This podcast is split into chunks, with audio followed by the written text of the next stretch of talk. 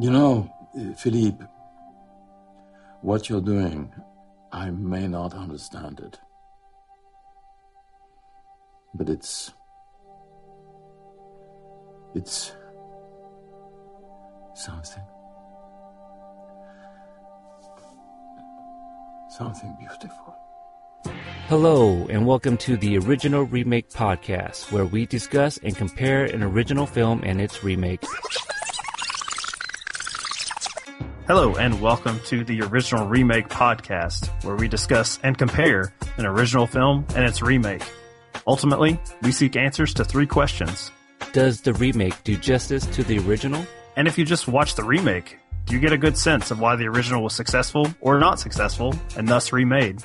But most of all, which movie to watch, the original or the remake? Okay, so welcome. Today we have a special guest joining us from the Real Films podcast is uh, Jameson. How you doing, Jameson? Great, great. Thanks for having me. Absolutely. Uh, now you do a few other things. Actually, you what you do like two or three other podcasts and a radio show locally uh, in Wisconsin. Uh, yeah, I got a couple podcasts. Uh, I got a radio show. I have a television show and uh, recently started writing for a website. So yeah, it, it's enough to keep me busy. That's for sure. Oh, good God! I don't know where you find time. Uh, you just have to find that 25th hour of uh, not sleeping. Right, and and you teach class on Sundays. Yeah. yeah so you, you do quite a bit. Why not? right. Uh, well, uh, thank you for joining us again. Um, on your show, Real Films, you covered Man on Wire. So yes. I thought it'd be fitting that you join us for this. And uh, you and I, we, we go back a couple years, um, uh, became friends on uh, another show. So Man on Wire, it is a 2008 uh, documentary, uh, film documentary, directed by James Marsh, written by Philippe Petit, who also wrote the book that this uh, documentary, I guess, um, takes. Well, he wrote both. Did he write both? Yeah, I mean, he wrote his memoir, and then the the documentary came with it. Yeah. Got it. Okay, so um, you know, it includes footages of his, uh, you know, well, it chronicles him um, basically planning to walk on a tightrope between the two towers uh, back in 1974, and yeah, the the movie plays as a heist, and we get uh, a lot of the people that were involved in it, uh, a lot of his friends, and some accomplices that he kind of recruited along the way. Now we've got a brand new release. Uh, Robert Zemeckis uh, not doing a documentary. We instead have Joseph Gordon-Levitt uh, playing Philippe, and uh, they are still playing this as a heist, and you still have this man telling you his story, so it retains the the feel of uh, the documentary a little bit. Uh, changes a few things up, tries to make the story a little more uh, linear uh, than uh, the way the documentary presents it.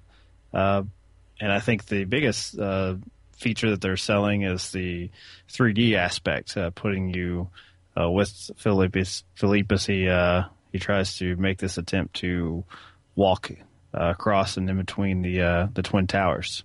Yeah, on our uh, previous episode, we actually had mentioned that we were going to be covering these two movies, and we even uh, we said that it was going to be something a little bit different because it's two movies based on you know the the same uh, the same source, you know this this memoirs. But after watching both of them, the, the walk is very close to Man on Wire. Yeah, I think uh, you know watching the two uh, today actually uh, back to back, coming home and you know Netflix and watching Man on Wire, uh, you're basically just seeing a, uh, a, sort of a decision made by the filmmakers and how they present the same material. Uh, you're obviously going to get to uh, the walk in in both cases, uh, but uh, I, I found it kind of interesting. That documentary is a little more. Um, experimental in its telling, and I think with the feature film version we have, there's a little more hand holding as far as getting you to that, that point when the, the walk happens. Uh, what do you think, Jameson? Yeah, well, I think I think uh, kind of going off of that, I mean, the biggest thing about the documentary is Philippe himself. I mean, in both they have him, you know, Philippe is narrating the documentary, and in the movie, you know, Joseph Gordon-Levitt as Philippe retains being the narrator from his from his perch, and it's just I think what what makes the documentary stand out a little bit is just the personality of Philippe just comes through. You know, he's he's telling this story 30, you know, 28 years later or whatever, and he's still like uber passionate about this and he's he's crazy and he's a little he's kind of jumping from here to there telling his story. And uh, and I think they tried to capture that with Joseph Gordon-Levitt, and I like that they tried. They basically made the just the big budget feature film version of a documentary, mm-hmm.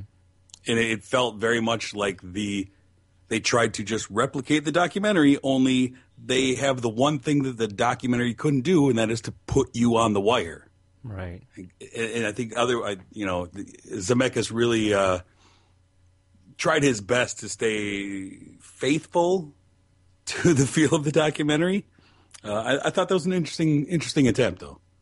Peter, did you have uh, any issue with uh, Philippe as he is portrayed in the walk? Because I had read some criticisms that the the tone and the way that uh, Joseph Gordon-Levitt portrays the character is a little too big. That he's almost comical in nature.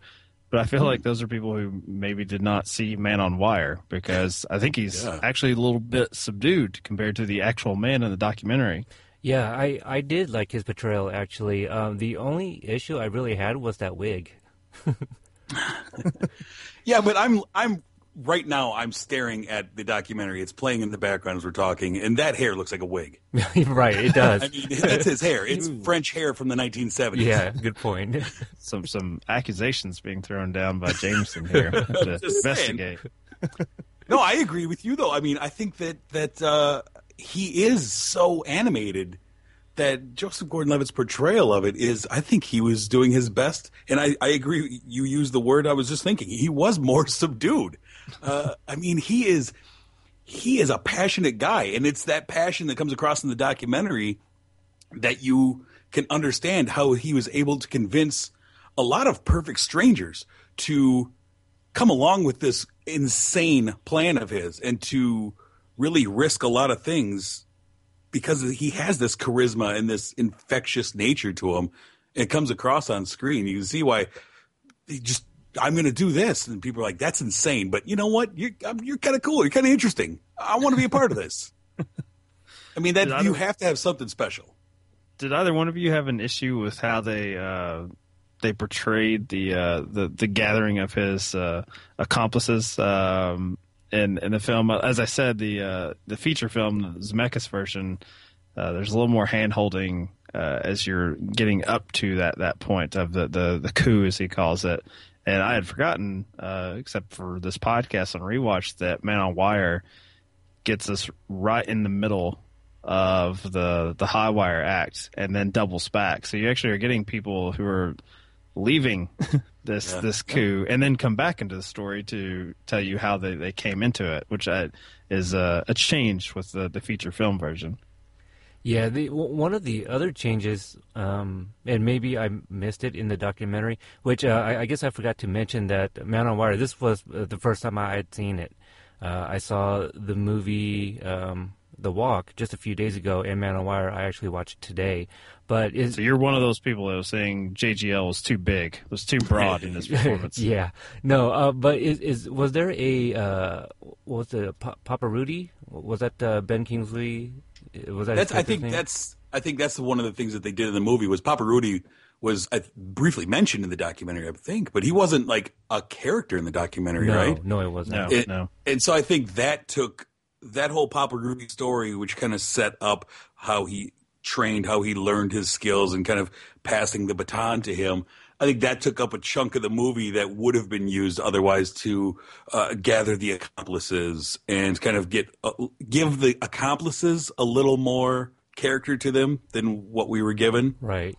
Some of them were kind of just faces with barely having names. Um, I think a lot of that a lot of that screen time went to the Papa Rudy chunk. Yeah, because it it was some other guy uh, in the um, in New York that he met that taught him how to uh, you know, tie up the ropes, and I didn't see his name. Well, I'm trying to look. He had up, a, but... yeah, he had a, a couple in the uh, in the documentary's presentation of it that a couple talking heads that uh, were involved and then backed out, uh, mm-hmm. which does not happen in the Zemeckis version. He uh, Jameson, uh, as you were saying, you get the sort of the warnings, and uh, you know, here's what you should do and shouldn't do. This could be your death, uh, leading up to like I guess his career uh, doing these sort yeah. of high wire stunts. And uh, yeah, I did. I, also agree with Jameson that I didn't feel, and I had forgotten how developed um, his friendships are in the documentary, and I found that missing in the walk. Yeah. Yeah, I mean, really, because I mean, there's some, there's in the in Man on Wire, there's, I mean, there's a couple of guys that are really tormented over. I can't. Not that like I want to bail because I'm afraid of the cops or I don't want to go to jail. I mean, the one guy is literally like, I just can't watch you die. Mm-hmm. I can't be a part of watching you fall and watching you die, and that's not, that never comes across in the walk. That was an interesting thing. I, that they, they kind of it was more focused on I don't want to get busted. I don't want to get busted. You know and I thought that's one of the really effective things in in the documentary is the guy just saying look I just can't watch you fall 110 stories. I've got to be out of this. I have to have a clean conscience. Yeah one, I don't know if that's because you know this is with the feature film they've been uh, hyping you up all summer long with the the actual walk itself that right, uh, right. they I mean, we know the, audience that sells the story. I mean, that is right. the story. Is the walk. That's what I mean. The the the 3D and everything for that walk is that's the majority of the movie. Like, mm-hmm. and you know, a, an audience is going, "Let's get on the wire. Let's go." Right, right. Uh, but I do think that there's uh, it's it's interesting, sort of thematically. Uh, in the documentary, it's more of a, a question of belief that people who are even along for the ride, for the most part, once they see for themselves what they're going to attempt to do, they're like, I just can't imagine this ending in any anything other than death. So I can't I can't be a part of this. I don't want to be a party to to to killing this man. And as you're saying, you don't, you don't get that sort of dramatic heft with the Zemeckis version. I don't think. I'm trying to think of like some of the the other differences here. It's it's it's a little different because I, I feel like the the documentary it's it is more about the coup, and then you got the the feature film it's not as intricate as the documentary uh, as far as the planning goes, but I feel um, they're they're really showing us the the relationship, you know, between him and uh, uh, Annie, which you know they kind of show us in pictures, uh, you know, with her talking obviously in the documentary. Um, I don't I don't know if I needed that uh, because we already had the Ben Kingsley thing going on, um, mm. but I for this watch, uh, again, I mentioned that I watched the feature films first, and I, I, I kind of I'm glad that I did because I I knew very little about this um, about this walk of his, and the first time that he goes across, I was like, all right, the, well, the movie's about to end, you know. And then the, the, the police officers come up to the roof, and then he, he keeps going back and forth and seeing all these other things. So I I was kind of glad that I did watch the the movie first and um, yeah, because I, I, just felt like that's it. That, that was a lot for, for one walk. I mean, don't get me wrong; it, it's quite a feat. I can never do that. High expectations. yeah, you're just not easily impressed. yeah, but but I was just like, oh, just because he he went he went by pretty quick. You know, just, that, that walk. It, it was it, it was it was kind of short. You know, he, he, it was a singular walk. Yeah, I mean, the, the title says it's just one walk. Yeah, right, right. good, good point. Uh, it's uh, yeah, it's not the walks, but um, yeah, I it's just I'm still trying to wrap my mind around like how similar it's just like the a lot of the the stills and the phot- photographs that they showed us in the documentary.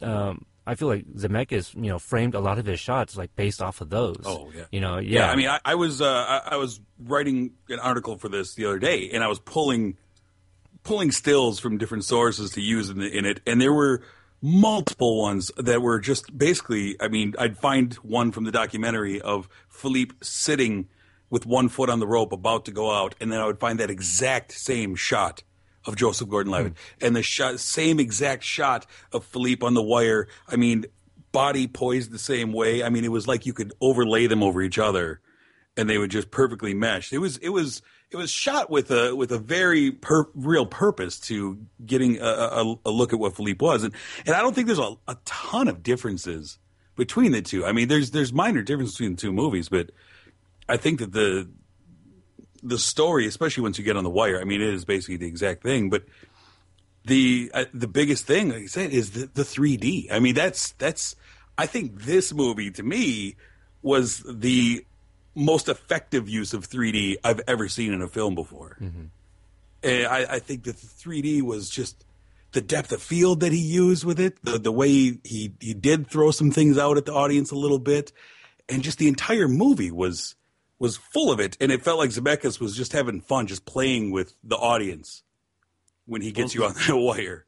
Zemeckis is certainly a director who is. uh, uh, grown infatuated with uh, technology in his, his Mm-hmm. films. I mean, uh, I was just glad he was back to live action after Yeah, right. dabbling in, in animation uh, for so long.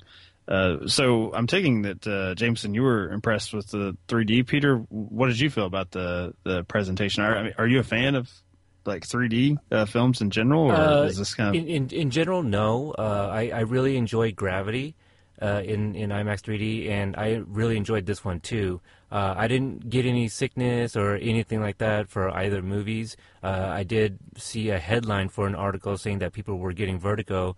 Uh, and I guess, like you know, Zemeckis said that yeah, they, they really wanted to evoke the you know the the sense of the the height, you know, and so yeah, I guess people were throwing up in like during the movie and stuff. So, um, but no, I found it, and they said this throughout the movie. I don't know how many times, but the the movie was beautiful. It, it was just very nice to look at. Uh, seeing the the twin towers. You know, it's it's hard to believe that. Well, I, I guess they recreated like just the the top half and and filmed some some things um on the soundstage, but it's just you know even when Joseph Gordon-Levitt like walks to walks up to the twin towers for the very first time and he's looking at his reflection, you know, on the wall and just uh, just seeing that is just like it, it's kind of mind-boggling like how they created that. But uh, Jameson, I kind of want to ask you about the the 3D here when when um, Petit was up on the rope. Did did the seagull or the bird did that scare you? oh, look, I didn't like it. Yeah. I'll tell you that. It, I didn't care for that. Uh, it, it was a little too uh, a little too close for comfort for me, but yeah, yeah, nice question. Yeah, well, well that, when when it showed that, I immediately thought of you. yeah, Yeah. yeah. I was like, okay, let's let's move on from the bird here, dude. And then like big close up of him, like, all right, we've had enough of this. Yeah, I Let's- because uh, I I'd rather look down 110 stories than look at that bird again. yeah I I thought that maybe it was a like a creative choice of Zemeckis, like oh you know he is high up above, let's include birds. And then upon watching Man on Wire, I was I was like oh there he is. He, he just mentioned it, you know h- how he was uh, daydreaming and talking to birds and. So I was like, oh, okay. Well, I'm glad that they didn't make like the bird talk to him or something, you know, in the, in the movie. Use the force, Philippe. Right. No, it's it's pretty theatrical already with that, that close up of the, the, the bird's eyes and the, I guess the warning he feels from it. But uh, James, I'm taking you're not a huge fan of uh, Hitchcock's The Birds, then. Birds are my number one fear in life. it is an irrational fear, but it is quite real. So yeah, the the birds uh, watching the birds at a very young age probably fed into that fear. So Gotcha, gotcha. Yeah. Uh, did you guys think that there were any other differences um, with with how they portrayed like some of the accomplices versus like what we kind of get from Man on Wire? Like the the guy Jeff. Like I, I I don't think they call him Jeff in the documentary. They actually call him like uh let me, take a look here. It's um I want to say it's another Jean something hyphenated. I, I feel like there's three. Jean Louis. N- no, that that's the that's the photographer, right? I Yeah, I want to I want to say is Jean Francois. I think he is Jeff. Um, it's just I, the the thing is the documentary has like no faces to go with these names because I got the the IMDb here. It's not helping at all, but it, it's the guy that um, teaches uh, doesn't speak English. Right, right. Except for in the one scene where he does speak English. Yeah. Uh, I, I thought that was kind of interesting. At the end of the movie, suddenly he's speaking English. Oh, okay. did, did you guys get any like um, uh, like maybe gay undertones with, with this character? No, I, ca I actually don't really. I I didn't really feel any sort of, uh, as James was saying, much out of the supporting cast in the walk as far as their uh, personal lives. Uh, I did feel that there was uh, sort of maybe a pass on, on the street uh, with uh, Philippe's uh, girlfriend. uh, when she's basically being told, you know, New York's dangerous. You know, maybe you shouldn't stay Yeah, here yeah. overnight. Oh, JP. I thought. I thought maybe there was a flirtation there, but other than Yeah. that, I didn't feel like the supporting characters uh, had many dimensions to them. Yeah, well, because for me it was I, I- I got like a little vibe when they first met, and I, kind of thought nothing of it, and then but that scene where they're in the what is it the elevator shaft, you know, under the tarp, mm-hmm. you know, there's like wasn't Right. there like face touching and, and Well, Well, it's, he, I mean, in touched the his hand documentary, to, to calm him down. right? yeah. But in the documentary, isn't it made a they they make a joke like that's the like you know the closest I've ever been to a man just because Yeah. they were physically had to like hold on to each other. So I, I maybe it's an allusion to that that sort of uh, joke made in the documentary. Um, now in the documentary they mentioned it was really cold, right? And I think in the movie it was extremely hot. So unless it was just really cold uh, at nighttime.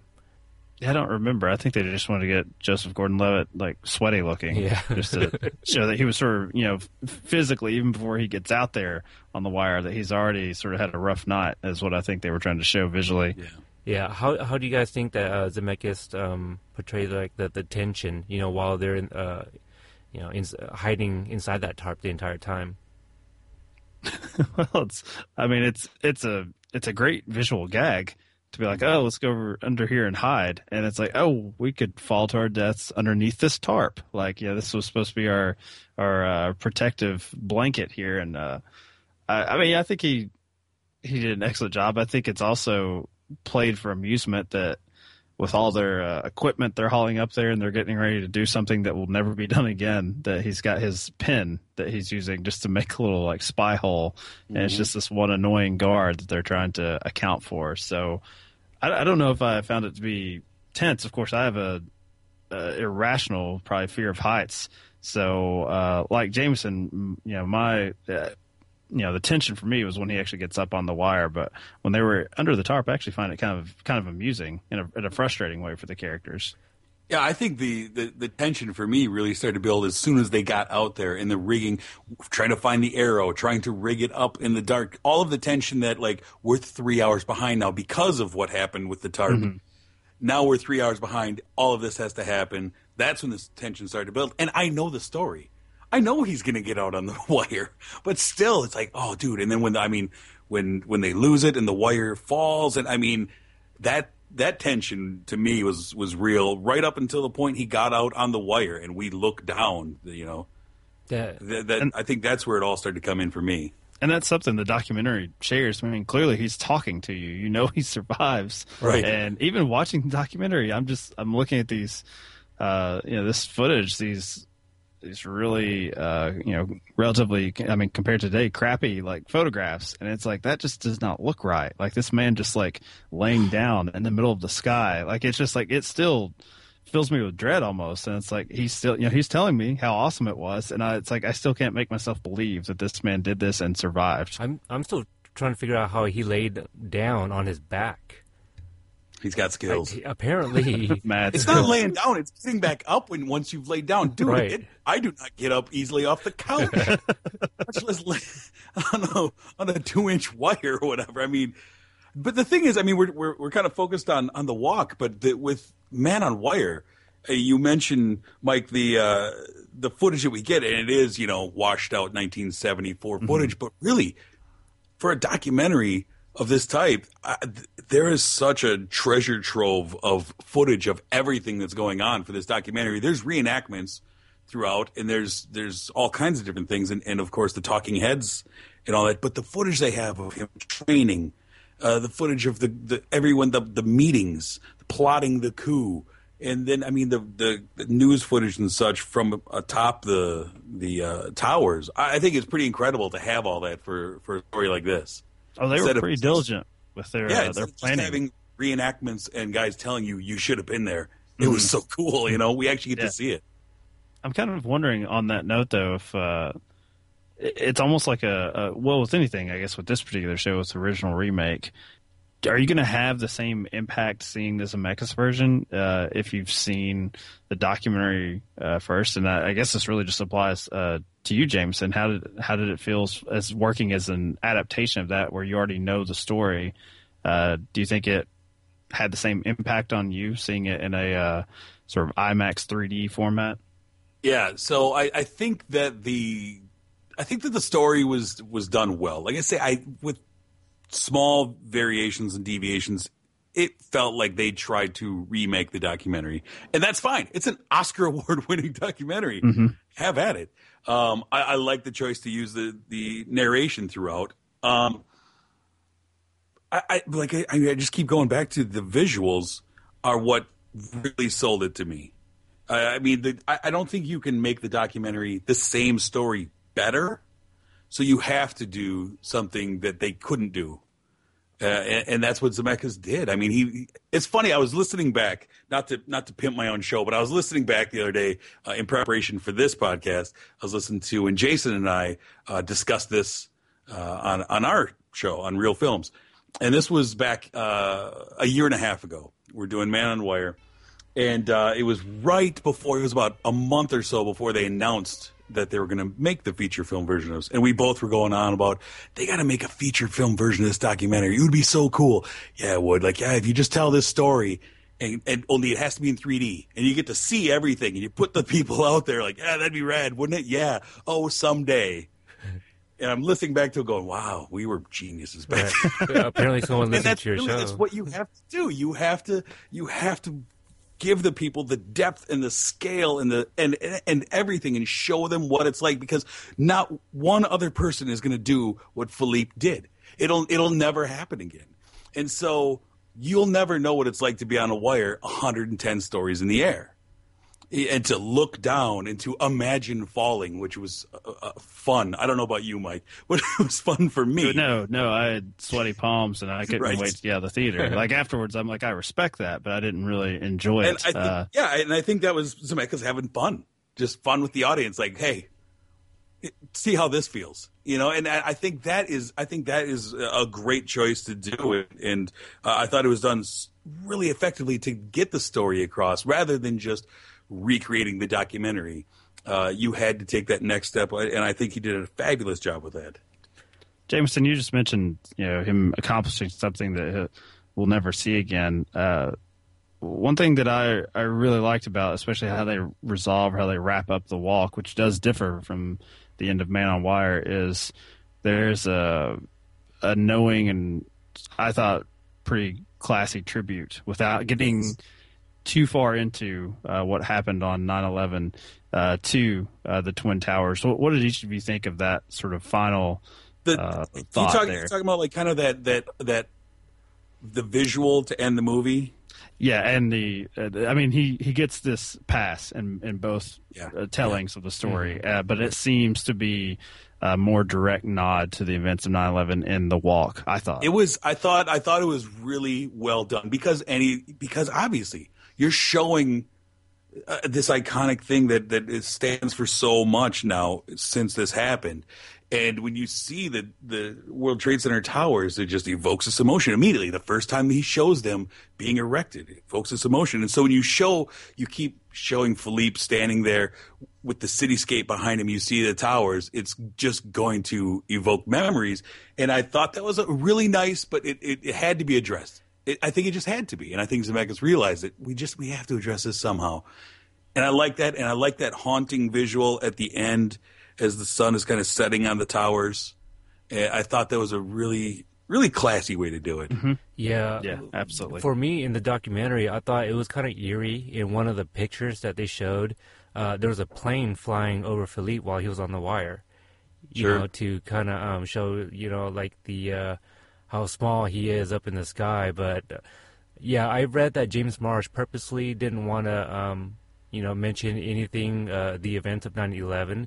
You know, to Well, he was much closer to it at that time too. I mean, that Yeah, he's- was seven years yeah, he's ago. from New York. you know? Yeah, but, and but uh, but also, I, I guess the purpose was because they didn't. He didn't want to take anything away from yeah, this positive thing. Uh, you know that that Philippe did, and then in the walk, uh, yeah, the the difference in the in that past, Mike, that you you mentioned in Man on Wire, it, it says that it's permanent, right?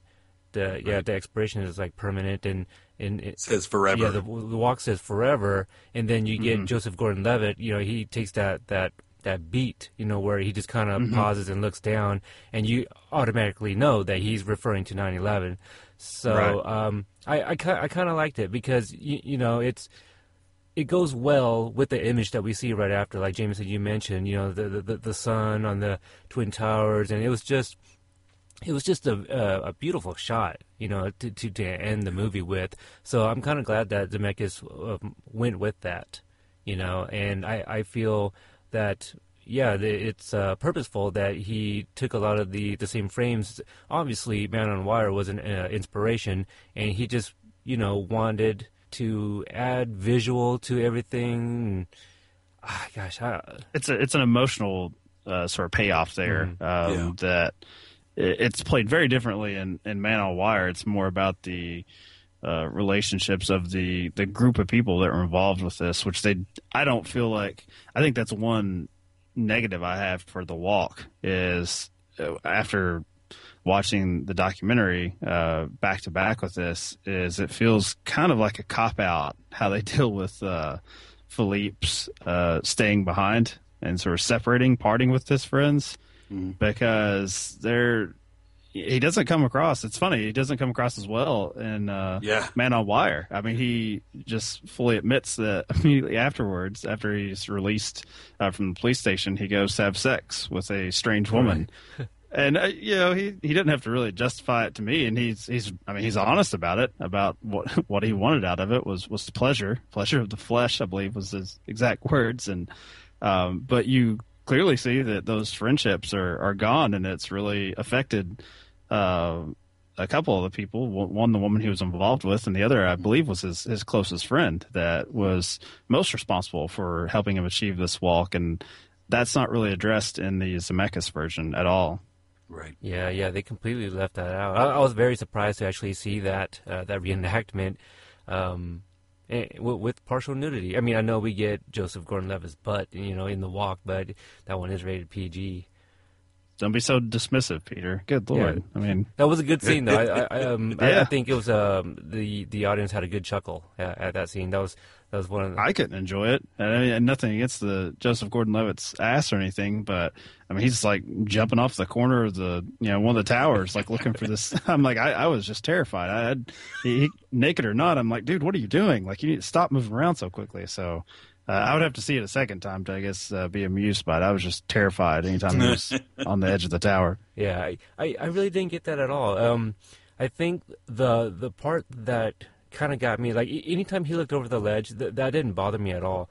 But I really did have to duck when um, he was uh, at the at the uh, Papa Rudy's circus, you know, and he's tight roping or walking the tightrope, and his um, what is that called? That that stick that he holds, you know, kind of like a javelin. Yeah, the stick that he yeah, holds. so he he's holding that, and that like comes at the camera, and like my friend and I, we both ducked. So the uh, the use of that I, I thought was uh, fun. It kind of reminded me uh, like a scene in Gravity where like one of the debris comes flying at you too. Yeah, yeah it really worked. And there's yeah. not really a lot of that. Uh, I think is what Jameson was saying. Zemeckis uses the 3D just to put you in his shoes, to put you on that wire. And there's, I mean, it's not to me. It never felt really cheap. Uh, and I guess the closest it comes that is with the bird. But as you point out, Peter, it's it's staying with the character as far as you know in the documentary talking about his visions he's having and all that so it's like it's you know it's not out of bounds but no they they do not try to make this like a sort of a cheesy 3d movie uh, at all this is really close to 3d being used um, sort of as uh, a new way uh, a new art form here um, so I, I was i'm not really a big fan of 3D, and I was really impressed with how they, they handled and utilized that uh, aspect of filmmaking. Yeah, I, I actually go out of my way now to not see 3D movies because um, I'm just I, I think that they're it's a hack uh, technology that is thrown in to drum up more money at the box office and to uh, get people, you know, to, I, I think that it's an overused technology, especially when half the time it's not movies that were even shot for 3D. And I, I just I, I yeah, don't care for it, and it's just not used in post. You know, a lot of times I watch it and I realize I, I didn't even the, the 3D did nothing in this movie. Why was I sitting there with these glasses on the entire time? and depending on where you go, sometimes the glasses make the movie darker. I mean, there's just Oh, I have yeah. So many issues with the 3D, and so this one, when when I saw, it, of course, you know, it's an IMAX 3D. I have to go see this one. Much like Peter said with Gravity, you know, I, I kind of felt like I, this has to be seen in this ratio with the 3D and I was blown away by it. And it, it, it doesn't change my mind on 3D for most movies because the next night I went and saw The Martian in 3D and was uh, let down with the 3D on that. But um, I, I think that it's great because yeah, it wasn't used just to have fun. It was used as a storytelling technique, and, and I thought that was pretty great. I, I liked the uh, just the shots when they would cut back to Joseph Gordon-Levitt standing there, you know, and then you would it would give you a depth of how far up in the air he was and away from the city as he's narrating. Yeah, they certainly made the talking head moment there uh, a visual spectacle in itself. Yeah, it was more than just a dark room. You know? Right. like, yeah, let's have a little fun with this, I guess. This is something that we can do. Uh, I thought that was pretty great. Although there is some fun to be had with uh, Philippe reenacting like things with the, the small props he has, like his head sticking out of a curtain and things. Like he's definitely an animated character in the documentary telling of Oh, it. he's, he sells this. I mean, you could tell the story and it'd be an incredible story, but I don't think it would be a story that stood out like, wow, is this an incredible movie? You have to see it. I mean, I've watched Man on Wire like five or six times. This is, I mean, it's, it's, once you tell the story, it's a guy who walked to the wire. You tell the story, you think, okay, great. But it's him that is the entertainment factor. He is fully entertaining and, and engrossing when he is. Get, he gets so passionate about it. Um, and, and I, I thought when they when they decided to do this, I mean, I love Joseph Gordon-Levitt. He's one of my favorite young actors right now. But still, I thought it's really hard to replicate what he what Philippe has. It's gonna be really hard without going over the top, and I don't think they went over the top like we talked about earlier. I don't think it was over the top at all. I, I don't think you can get over the top with him. No. you know, maybe put Nicolas Cage with that hacky wig on, and Oh maybe Jesus. yeah, I There is an, an interesting alternate walk there that I'm Oh, now envisioning man. in my mind. right. I could see him really going going nuts on that wire once the cops come out. Like you know, to, to see him taunting the cops. Um, there, there we go. We, we could do a mashup. You know, um, you know, he, he played one- you know one of the cops in uh, the the World Trade Center. Oh, Mike knows how I like to. Uh, what what is the word you said? Um, the continuity from like other movies. Uh, you, you have your own sort of uh, cinematic universe where you somehow can place every every movie together within the same same realm, and I, I appreciate that. Let's Peter. talk about that a little bit. So, So he goes up. He's trying to. He's in the towers. He goes up. He sees the guy on the wire. He goes out after him. yeah, right. He, he'll cl- he'll Oh. climb it. He's one of the cops. That's, he's like, I'm not going to wait for you to come to me. I'm going to you. So right. Um, so, so Robert Zemeckis directed um, Back to the Future. Uh, he used Al, uh, Alan Silvestri in this too. I and I was able. I, I can hear it. Al, Al, Alan Silvestri likes to use like horns and, and things like that in his music, and I thought the score was uh, was was really nice. And I don't know if you guys got this. I was not looking for any ties to Back to the Future, but I did. I don't believe you. Don't a- believe a- you already. Yeah, right. Leave him for a Hold on, minute. a couple things popped up, and I'm like, hey, that's you know, it reminded me. So this one of the scenes where he gets arrested, and there's a photo taken of him, very similar to the way Marty McFly Jr. looks like in Part Two in the newspaper. Um, and then one of the experiments, I, I think it might have been with the bow and arrow, where uh, Joseph Gordon-Levitt he just runs to the to the to the arrow, and he's like, it works, and it just reminded me of Doc Brown. So. There you go. Just Yeah, I, I don't Back think Jameson or I are convinced. It's- you're, you're looking for Back to the Future in all walks of a life. little reach, reaching there. Okay. No, I, but but but uh, I, I did enjoy the uh, the soundtrack that Silvestri provided. I thought that was really good, especially the uh, as the movie kind of ramped up towards the end. I actually was noticing the music that was going along with it. I, I thought that was pretty good. Yeah.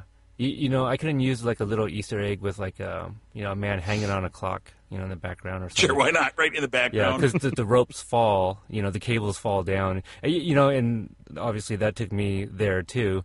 But I was like, yeah, how convenient that this happened in real life as well. So, uh, it, I, I just think Robert Zemeckis, you know, watched the documentary. and It's like I, I can play with this, you know, because I did Back to the Future.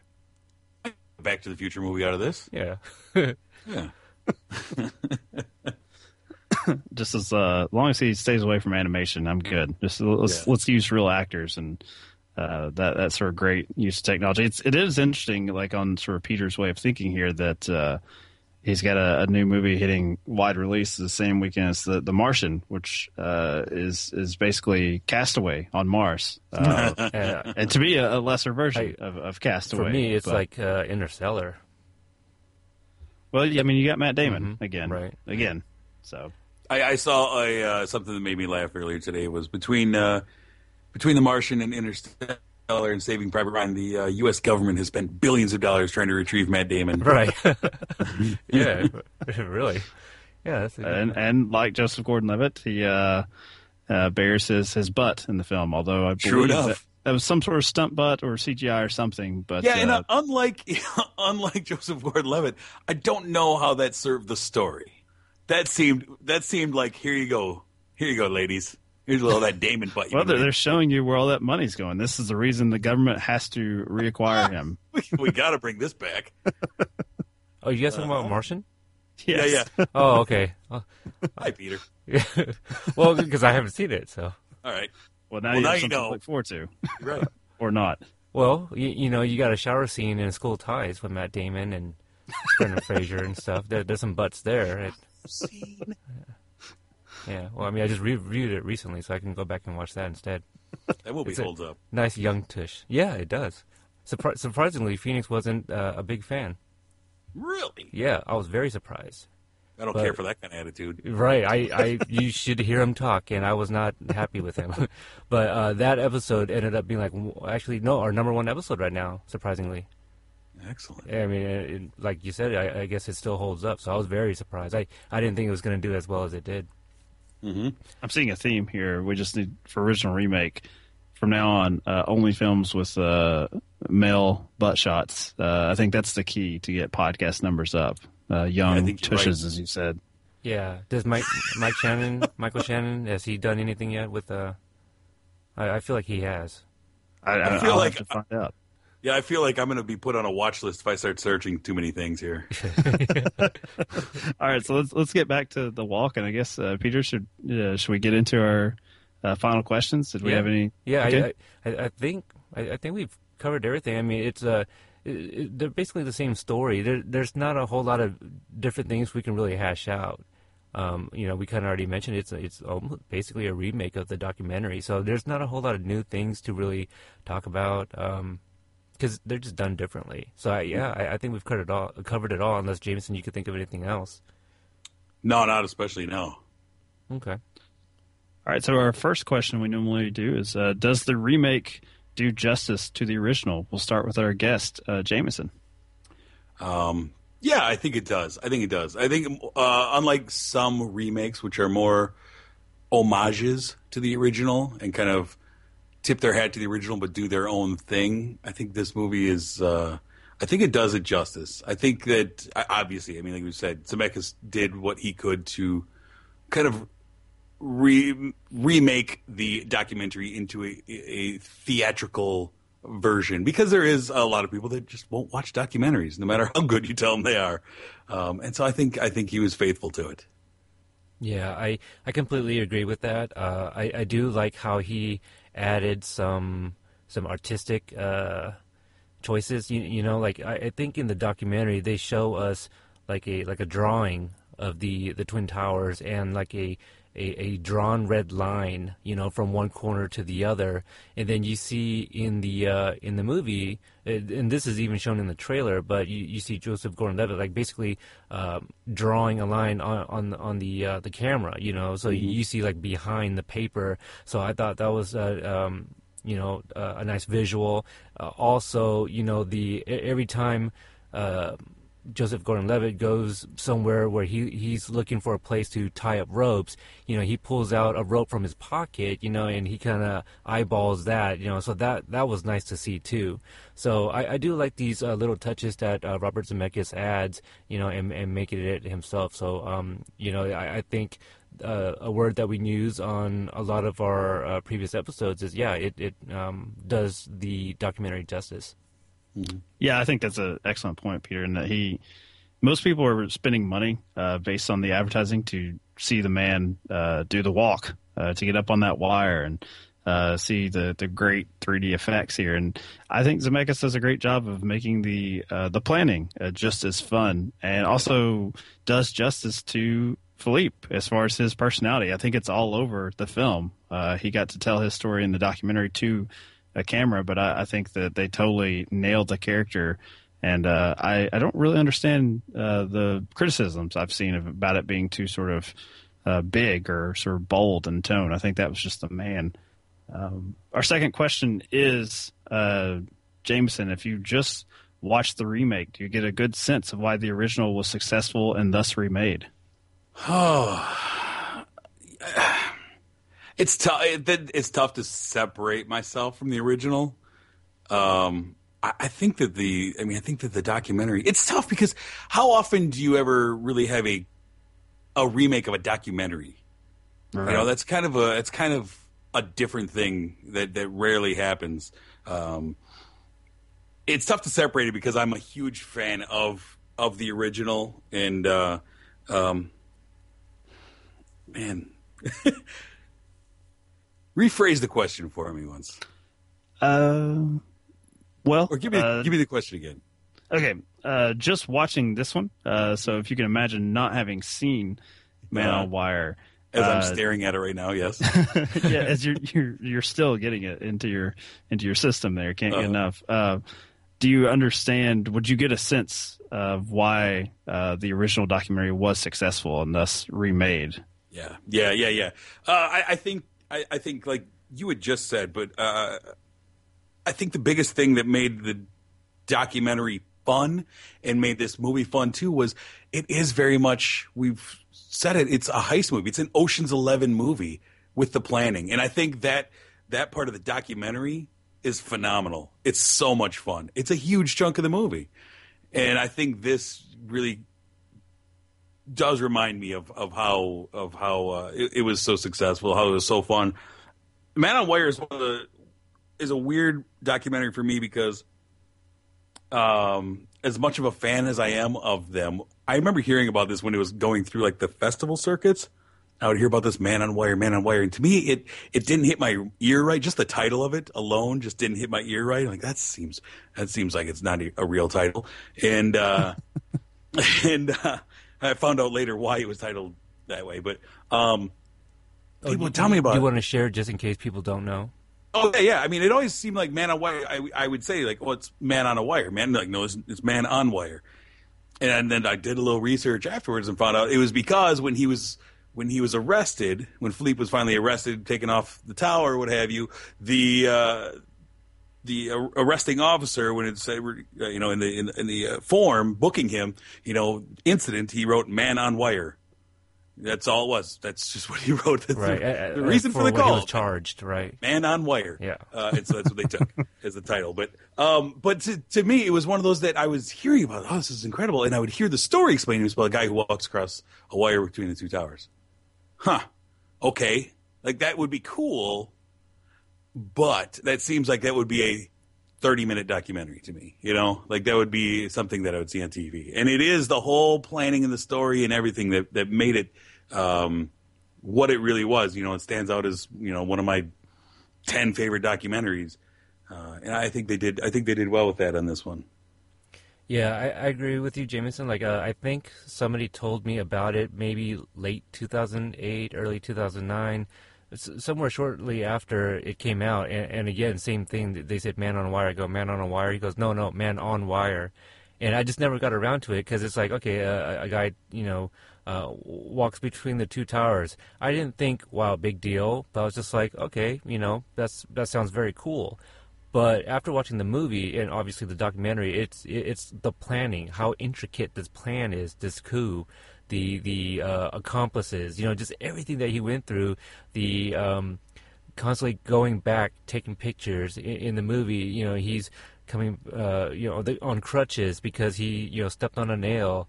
Uh, yeah. So seeing all that, it, I think that's what made, you know, the documentary so interesting.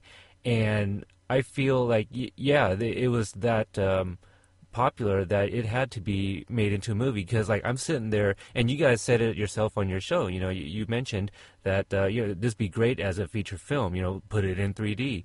Like I, I feel Zemeckis was watching this and it's like, you know, I all these pictures are great, but let's make them move. You know, and, and I like to think he was listening to my show. I, I think so too. You know, absolutely. Uh, You know, because you guys totally called it. Right. So, but Yeah, I, we'll I- go with that. yeah. So I, I think that's what it was. Like, uh, had it been um, maybe something with more footage, you know, maybe uh, less reenactments, you know, uh, instead of like stills and pictures, maybe if it was like a bunch of like just raw footage of them, maybe it wouldn't have been made into a movie, and maybe it wouldn't, the documentary wouldn't have been as popular. I'm not sure, but I, I just feel like yeah, because of the uh, Jean Louis, who is like the official photographer, you know, taking all these pictures. I think people, you know, it piqued interest. Like, w- you know, let's let's see what else we can do with this. So I I, I- I think that's why it was made into a movie. I also think that you almost need the documentary to exist first because even with this being based on a true story and advertised in such a way, there were elements when I was watching the walk that I would call bullshit on. Right. If it was just like when he steps on the nail and it's like, you know, it's like we get, we're going to make the degree of difficulty just slightly harder. Yeah, I would think, oh, that's- like that's theatrical. I was like, yeah, they they added that. There's like, no way, no, that that didn't happen. Or, um, yeah, the the the, guard, sitting on the garter, the sitting on the girder under the tarp. That's that's Yeah. made up. Yeah, yeah. That I was like, oh, they just need one more beat here before we actually get to the you know like the money shot in the last, the final act. It's got to strip down naked. That's just Yeah. We have to add.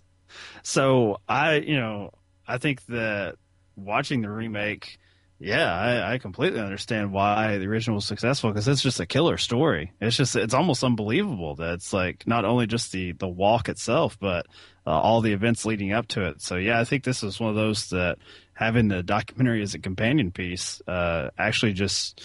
Uh, somehow improves on the walk because it, it allows them to to have all that sort of those fun events and the, the hardships and uh, it feels authentic because you know they, they they lifted it from the documentary Mike, I, I'm very glad that you actually brought up um, um, brought that up because earlier today I was thinking like this is a great companion piece. Like when they released the movie, I, I think the documentary should be you know one of the special features. Uh, it just it just goes hand in hand. It, it just you know they just work together. Yeah, I mean, it is basically. I mean, if if you want to kind of uh, retcon it, the documentary would almost be like the the behind the scenes or the you know, I mean, it would like based on the true story. Here's some of the other things you you know it. Uh, one of the things I love about the story too, and and they captured it really well, I thought, in the walk, and is one of my favorite things about the documentary is him basically saying over and over again, "Yes, this is impossible." great. Let's get past that. And every time there's something that comes up every time like there's no way we can get to the top. There's no way we can get past the 82nd floor. There's no great. Yes i know that's impossible to do but but we're okay. Accept that it's impossible. Now let's do it there's no way we can get an arrow across that spans you know get or get the rope across that spans no there isn't any way we can do it so let's just do it all right and i thought they did i thought they showed that really well of him just like great guys terrific but let's let's do it anyways I, I, I want I want to see them trying to kick like a soccer ball and throwing I know. footballs. I love, yeah, the documentary. Like, we're gonna okay, we got to practice a lot because we're gonna have to be able to get this baseball all the way across.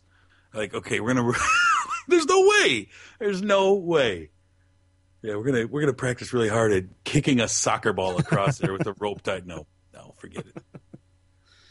all right so that leads to our, our final question maybe the most difficult one um, you know most of all which movie to watch if you have to pick one the original or the remake we'll start with our guest jameson Oh man, this is the impossible one. Um, but you just have to do it you know? yeah, right. Just- I just look. I know it's impossible. right. Um, I I still have to go with the documentary. There's a special place in my heart for the documentary, and I think there's there's more content in the documentary than there is in the movie.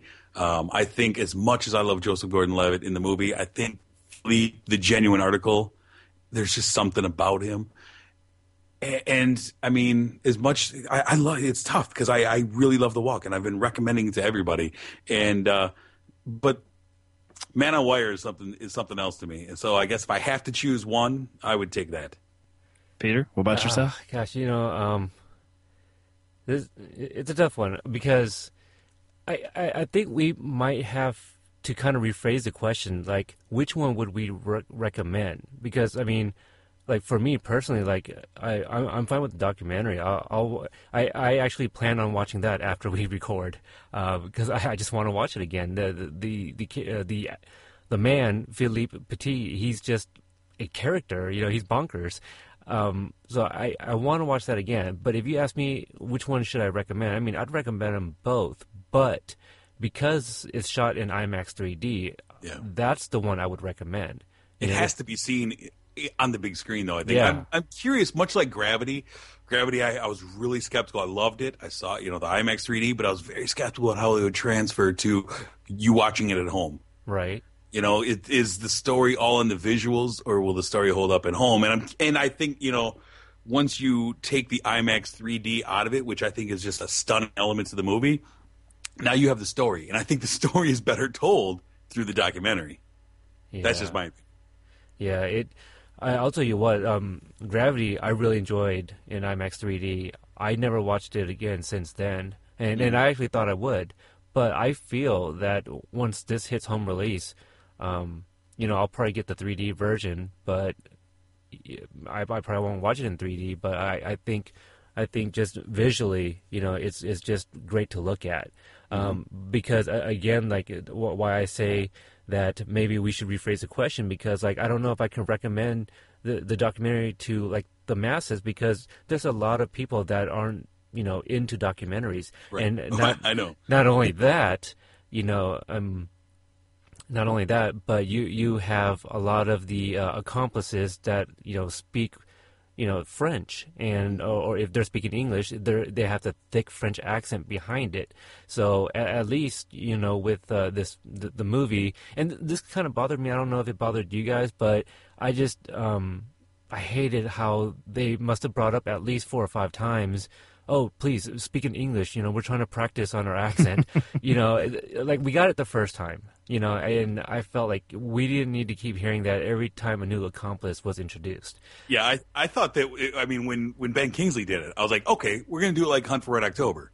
You Right. speak in Russian for a minute, and then it just we're in English now. Great, get past that. And I thought when he said that, like, please speak English, we're gonna do it. Okay, great, we're done. Right Yeah, it does. It takes you out of the movie every time they mention it that way. It's Yeah. like I, I wasn't even thinking about it, but now I am. So how, exactly. there's that. how did uh how did valkyrie handle that Uh, they all just had British accents, just like the Germans do. I, Yeah. I felt did, didn't they start off with like speaking german and then transitioned into english I think in the uh, he's in like a, a tent or something. It's, I think it's just Tom Yeah. Cruise, but I don't think he's interacting. I think it's a voiceover that goes into English. I believe. oh I think okay you're right. It's, it's been a while, but I, I remember, and, and M- M- Mike, you just uh, recently covered it too. That's why I brought that up. But because I remember watching that and go, oh, that that's kind of cool. Uh, that that kind of, I'm I'm fine with that. Now now they're speaking English, so yeah, it's just them keep bringing it up. I'm just like, all right, all right, you know, yeah, yeah it did keep taking me out. So, but um. Yeah, the rephrasing of the question, I'd recommend The Walk, but personally for me, um, I would choose the documentary. I think for me, I, I'm leaning to what Jameson said uh, about the documentary having more content, and maybe the rephrase for me is just better access to the man himself and, and his thought process. Um, I feel like getting the genuine article. It, it's a, it's a hard thing to believe, even even with footage of the damn thing. It, it's hard for me to believe this this happened. Uh, that there, there was there's a person that exists that uh, you can pick a spot in the sky, and that that's where he was sitting. Uh, I, I, you know, and so I think as far as rewatchability, I, I agree with you, Peter, that I, I'm still kind of in the mood to like to dig deeper. It's like I want to hear this this man tell his story again and see the photographs, and that's nothing against the, the walk. I, I think you all both bring up excellent points, and I do fear for the, the longevity of the of the walk because uh, with Gravity, I have seen it um, on home video on Blu-ray uh, on my television, and I didn't have that same uh, that journey with the You character. can't recapture that. Yeah. Um, so I think in the long run, you know, uh, Peter, what you're saying about recommending, I actually would recommend the documentary for that reason. I think that people may, you know, with us sort of going on about how great the walk is as an experience, if they don't, if they miss it and, you know, IMAX 3D, uh, they may look at you funny and be like, yeah, it was pretty cool. But I don't think they're going to be seeing the same movie that we did. So in that respect, I think Man on Wire will hold up better in the long run, and that would be the one that I would recommend, the one I would choose for myself. Yeah, yeah, The point is, don't miss it on IMAX 3D. Yeah, Just go see right, it. right. yeah, so yeah, we're we're definitely not, not knocking the walk for that. Uh, that's that's what we all recommend is to watch that in IMAX 3D. Um, yeah, it, it was rough because it was 18 bucks for me. Uh, I mean, I, I know Jameson, you, you get some uh, some freebies. Uh, Mike, did you have to pay out of pocket too? Because I know you got that movie pass. Out of pocket movie pass does not cover 3D movies, so it was, uh, Yikes! Yeah, uh, Everest got me uh, a couple weeks ago. Uh, I did pass on uh, The Martian. I just went with standard uh, 2D. yeah, I uh, didn't have and I- that option. The Yeah. opening night, it was only in 3D. Oh wow. Well, the the way they did it at my uh, local theaters, they programmed it on multiple screens in 3D, and then they only had like one time, like you know, every three hours in 2D, and so that was the pack showing, Oh. and uh, had to get tickets about seven hours early for that one. But I I did ring up that Movie Pass, so thank you Movie Pass for covering me on that one. There you go. Uh, so I guess you know the the final thing is Jameson. Thank you for joining us, and you've, you've already mentioned your your podcast in, in Uh-huh. passing, but uh, you know let's spotlight it uh, yet again. Tell us where Robert Zemeckis goes to to hear uh, movie talk, Right. and where other Join people can listen to it. Yeah, Yeah, join Robert Zemeckis in listening to Real Films Podcast. You can find it on iTunes, Real Films Podcast, or on Twitter at Real Films Cast, uh, and and all the other stuff I do. You can find uh, oh, you can find there too as well.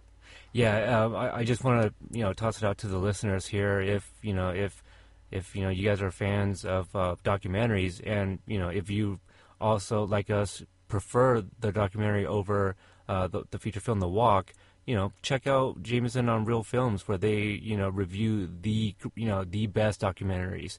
You know, um, th- there's ones I've never heard of and I haven't watched, and I'll listen anyway.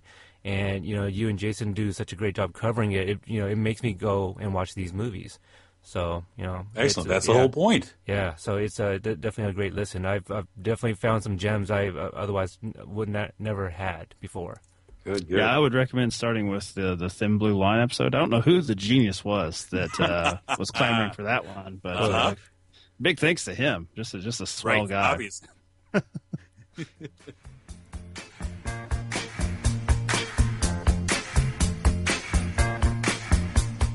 Any more male nudity you want to spotlight? Ma- As male the, the music plays. Oh man, on, on the spot here. Mr. Skin of male nudity. Uh, Favorite favorite uh, male butt shot on film. That's our final thought.